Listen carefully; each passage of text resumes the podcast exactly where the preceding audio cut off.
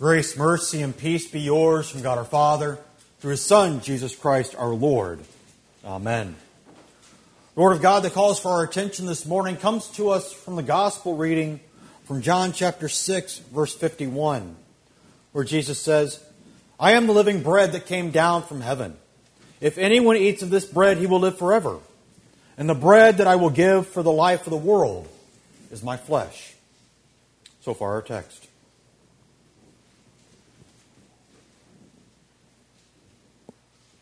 Jesus speaks about the bread of life. And we've heard this the last three weeks now as we've gone through John chapter 6 and continuing this bread that came down from heaven. And finally, this morning, Jesus reaches his ultimate conclusion by saying, I am the living bread that came down from heaven. So, what is this living bread?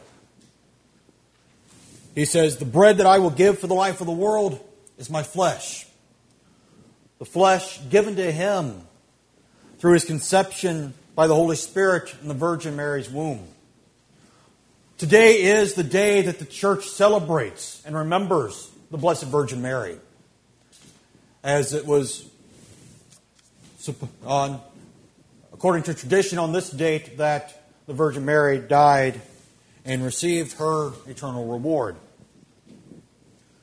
We celebrate not that she's such a great woman, such a great role model, but that she was chosen from before the foundation of the world to be the mother of the Savior. That last dot that had to be connected to fulfill all the promises that have been made ever since Genesis 3. It's that very same flesh that Jesus says he gives for the life of the world. And so we can sing, as we will during communion, Praise we him whose love divine gives his sacred blood for wine, gives his body for the feast, Christ the victim, Christ the priest. As we come to his altar, and every time we come to his altar, he is there with his body and blood, both as the priest giving the meal to us but also the victim sacrificed upon the altar, being the very meal itself. So we can also say the body of God's Lamb we eat, of priestly food and priestly meat. On sin parched lips the chalice pours his quenching blood, which life restores. We come to his altar, not because, well, it's the first, third, or fifth Sunday of the month but because we want what he has promised. What he is promising even in the synagogue in Capernaum life everlasting for those who eat his flesh and who drink his blood. Life given to us through these simple gifts. As we look at this, we also see from the psalm he keeps all his bones. Not one of them is broken.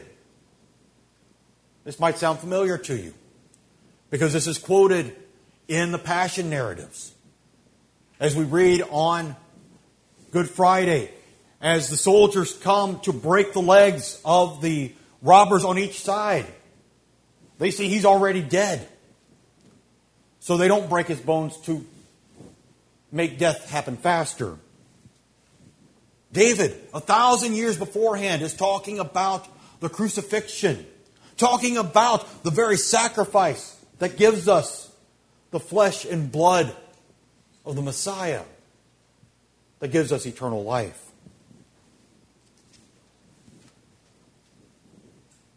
And as he talks about it through the prophet Isaiah, all who see them shall acknowledge them, that they are an offspring that the Lord has blessed.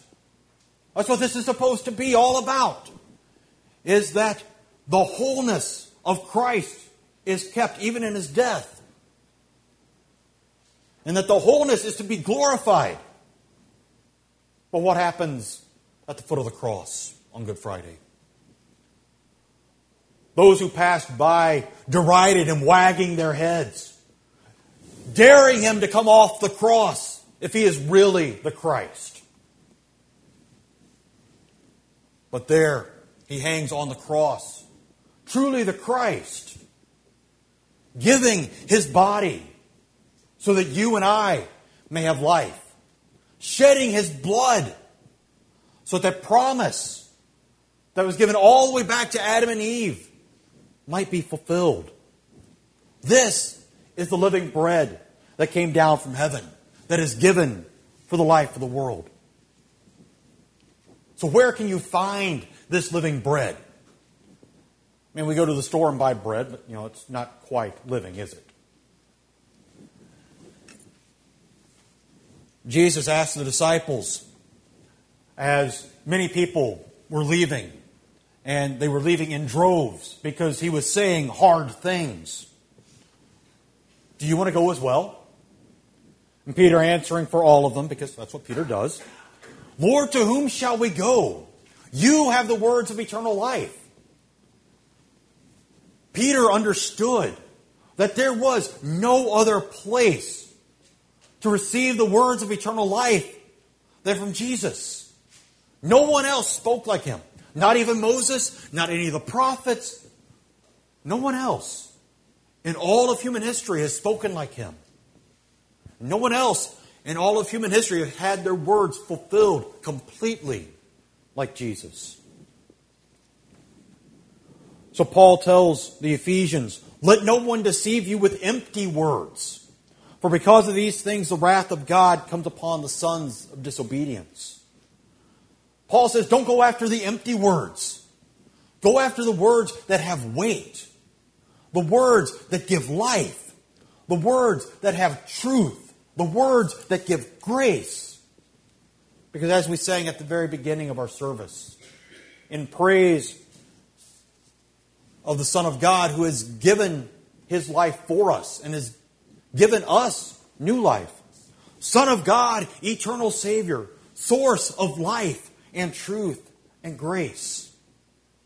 All of these things only come from Him. And so Peter goes on to say, We have believed and have come to know that you are the Holy One of God.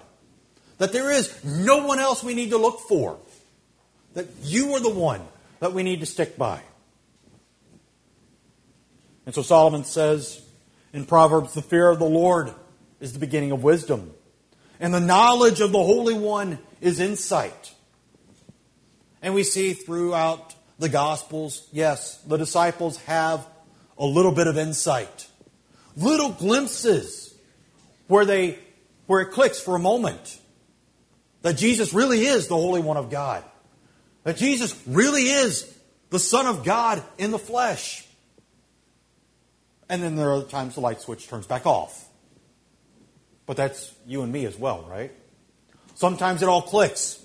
Other times it's like, who turned out the lights? But as we continue to think also about Mary, in her Magnificat, that great and wonderful hymn she sings, when the words are fulfilled about her cousin Elizabeth and her pregnancy,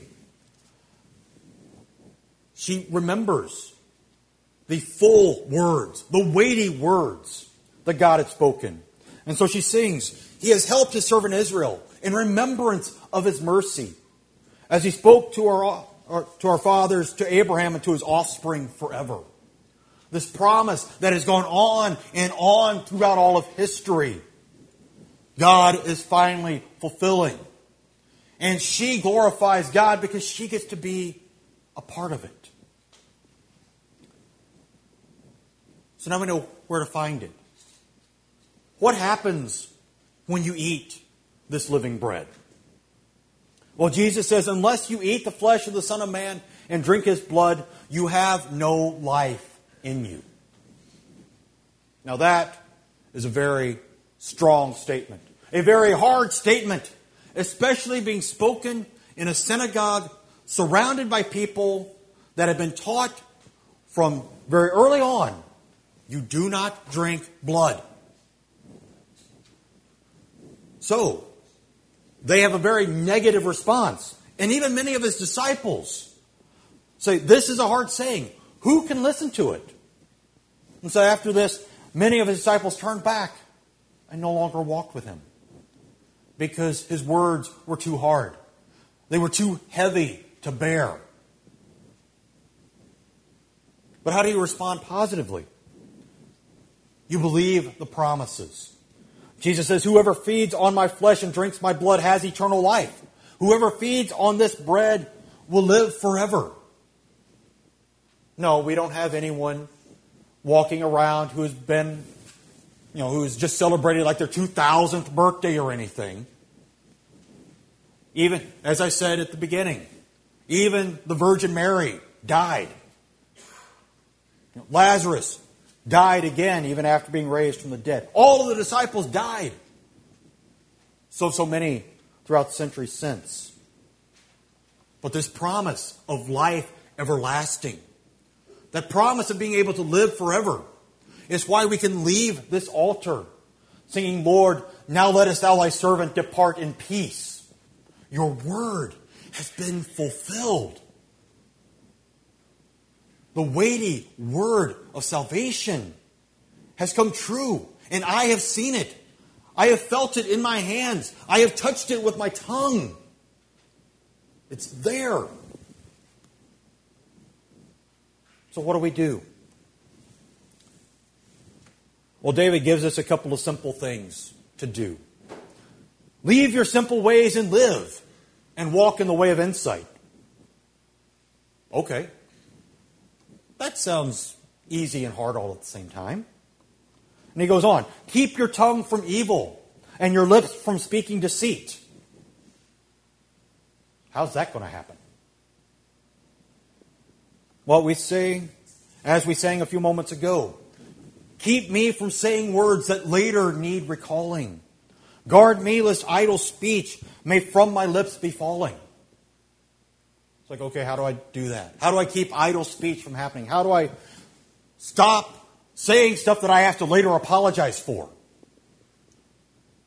All you do is Paul writes to the Colossians let the word of Christ dwell in you richly, that you may address one another in psalms and hymns and spiritual songs, singing and making melody to the Lord with all your heart.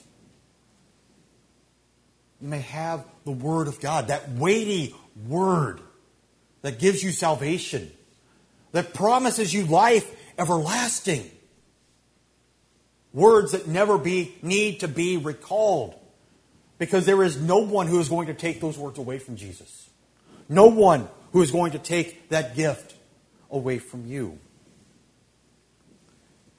David also says, Turn away from evil and do good. Seek peace and pursue it. How do we seek peace? Again, we let the Word of God dwell within us richly.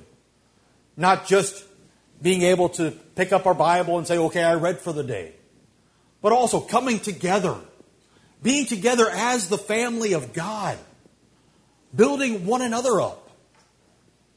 Because maybe, no, it might not be a good day for you, but maybe your presence in church helps someone else